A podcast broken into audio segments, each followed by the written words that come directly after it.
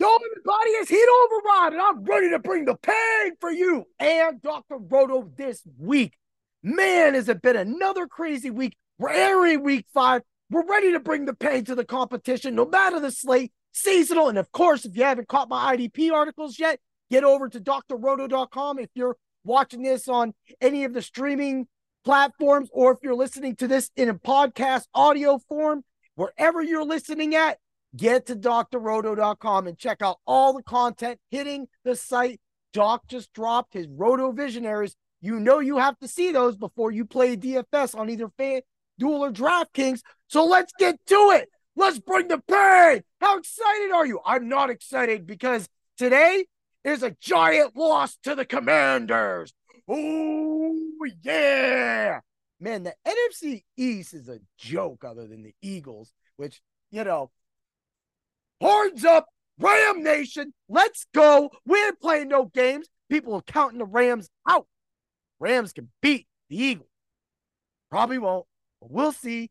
You know, but I gotta get my I gotta get my plays in. That game could get high scoring. And that, that's what we want, right? I mean, that's that's the Eagle. And so funny thing is, is one of my friends who's an Eagles fan, me and him got a matchup this week. Well, last night he had DJ Moore. And apparently he's got Amon-Ra St. Brown. Sometimes you gotta sign a little blood away. Ooh, yeah. I know y'all was waiting for that. let's get to it. Let's let's start with Monday night, the, the giant part of my title, and the Giants pathetically losing to the Seahawks. I mean, this game, it just it sucked. It sucked for any kind of DFS terms, if you were hoping that you needed a big game from anybody in this game, you're wrong. I had Walker and I had Jones, and I was down by like 20 points. I lost by three points. Like, come on, man. Easily any week, Walker gets me 18 to 20. So, you know, sometimes, man, things in leagues and the way things work out, they just don't work out. But nothing's working out for the Giants and everybody is running to the waiver wire to get Wan'Dale Robinson.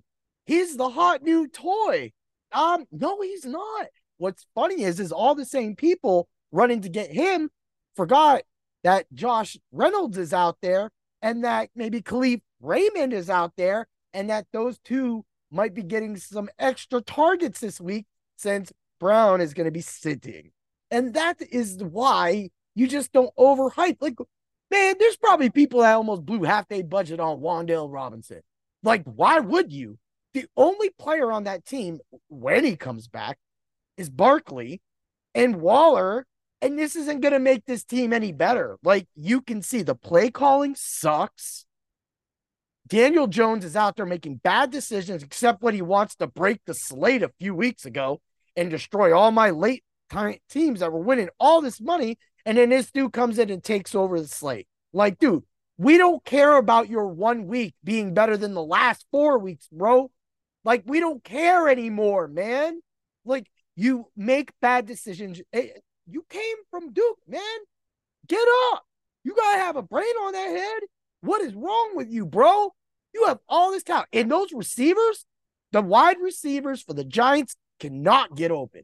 Look, they have no skill to get open. So we're back. Everybody thought that Darren Waller was going to be a great addition to this team. He's not because he's out there getting screwed. And then he's also dropping balls. Like we knew he would do that. But no, no, here we are looking at these same fools planning out their plan. And then all these other cats is rolling up on the waiver wire, paying up for the Giants offense. Look, I'm already out. The season is almost a third of the season over I mean, I have a I have multiple three and one teams. I had I had some really close losses last week, and it sucked. And it came down to that Monday night game and some injuries. But that's what all we're in. We're and and then I go to the waiver wire like most people, and it's just junk there. I mean, yeah, there's good players for other teams because I have the best players on my team. That's just what happens. But not all the times they don't like to. They like to take some t- games off. But with all these teams going on, man, you got to make a move. It doesn't matter that his fantasy season has 14 games now. With four games out of the way, you got 10 games. You're one and three or you're three and one, you still could lose three, four more games and you could miss the playoffs.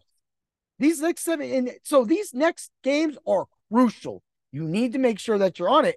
And rostering Giants is not going to be the answer unless it's IDP. Oh, yeah, like you can go roster their IDP players because they might get out there and make some tackles if the blown coverage or the play isn't already over, scoring a touchdown because that's all that seems to be happening. Team like Seattle didn't even really play this game. Everybody got ho hum stats because it required a ho hum effort from the Seahawks to beat the Giants. That's sad. Somebody asked what's the worst team in the league to watch? It's the Giants. I don't care if Barkley comes back. What are they going to do? Run him up the same bashed lines? Man, get out of here. Let's move on to the next game. Man, the Commanders got trashed, trashed by Chicago. And the one team I was talking about just a few seconds ago, they were like, what team is worse to watch, the Giants or the Bears? The Bears. Because the Bears actually try. They have a quarterback that doesn't sit there as like the most quieted version of Eli Manning ever, Daniel Jones. And you can you you have Justin Fields. He said, "Yo, my coaches suck." He said that. Like, yeah, of course, he released a sentence, but he practically said they suck. And so they let him do what he wants. And they just let him chuck it to G- DJ Moore the whole game. And the commanders were just straight pointless. Their entire defensive line, they, they were just in there. They got pressure. They got sacked. On the first DJ Moore touchdown, that was that was holding. That was holding. I don't care what you say, but let hey, it's it's a touchdown, whatever. happened to be playing against them, and that's fine. You can take your 52 points up on me. I'll come back. Yeah, it's what we do. So when you look at it and you see all these players, just you just DJ Moore going off, and it was like every time, like they were handed to Khalil Herbert, and he was looking like Jonathan Taylor running through lanes. Of course, when Jonathan Taylor played football, which might be this week, Yay! Welcome back, JT. Anyway, let's get to yeah, you need you need to go help that team because I mean people are falling in love with Zack Moss, and I don't know what they are drinking. They might need to switch from tea to coffee because and I know a good coffee place. If you go to Nega's Charm Coffees, you can get some great roasted coffees at a price from a local dude that likes to do kung fu with me. Oh, yeah, let's go back to it. Man, I got nothing, man. Thomas was boss. I was so mad because I had I was so busy yesterday and I pulled Thomas off of my lineup, one of my DFS lineups that I really, you know, just wanted to go in on. I paid the price.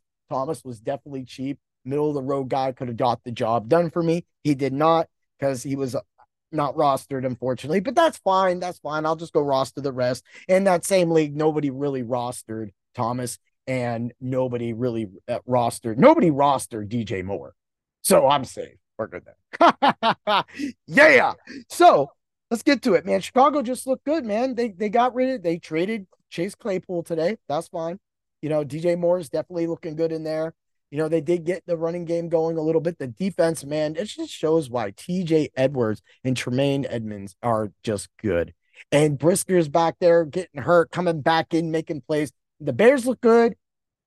And I gotta say, for that NFC East, you, both they got you had two teams got punked within a few days of each other. I mean, that's why the Eagles got it easy. So let's hope the Rams beat them. Let's get to it. I know y'all been waiting, and it's time for the macho pick of the week. Uh huh. Yeah, you know you like the macho pick especially when they cash every single week and they get touchdowns every single week, like they've been doing. And last week's James Cook came up. They didn't, I thought they would definitely get, you know, use him. I got so scared. I had a nice parlay, and James Cook was at 24 yards, and I needed 25. And I was like, come on, man. And he came in, he got that run to get him up to 29, I think it was. And man, did we cash. And that's not, for some reason, it just seemed like Lat Train was getting all that work. But in the end, Cook did provide. He got passes. He, I mean, he had that huge catch, which was just awesome. And then, of course, the touchdown. So that saves it, man. The macho picks of the week have been hot. Like everything else, man, we're we're hitting touchdowns now. My IDP articles are getting the sacks props, man. Right now, 15 and 1 off my IDP articles alone in just those tackles, man. I I I, I don't know numbers, but I know if you keep betting those numbers, you're gonna win.